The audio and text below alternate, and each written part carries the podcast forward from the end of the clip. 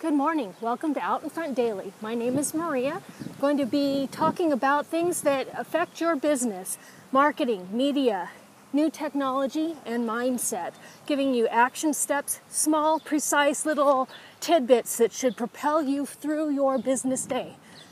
And today we're going to start with focus. Focus. Why is it that you do what you do every day? Why do you show up in your business? What is it that you feel that you have to give to your customers through your business, your service. Defining that is should be the thing that gets you out of bed. It will help you structure your task, know what's important, what's not, and help you innovate, come up with new ideas how you can take your service and connect with your customers in a way that is meaningful to both of you.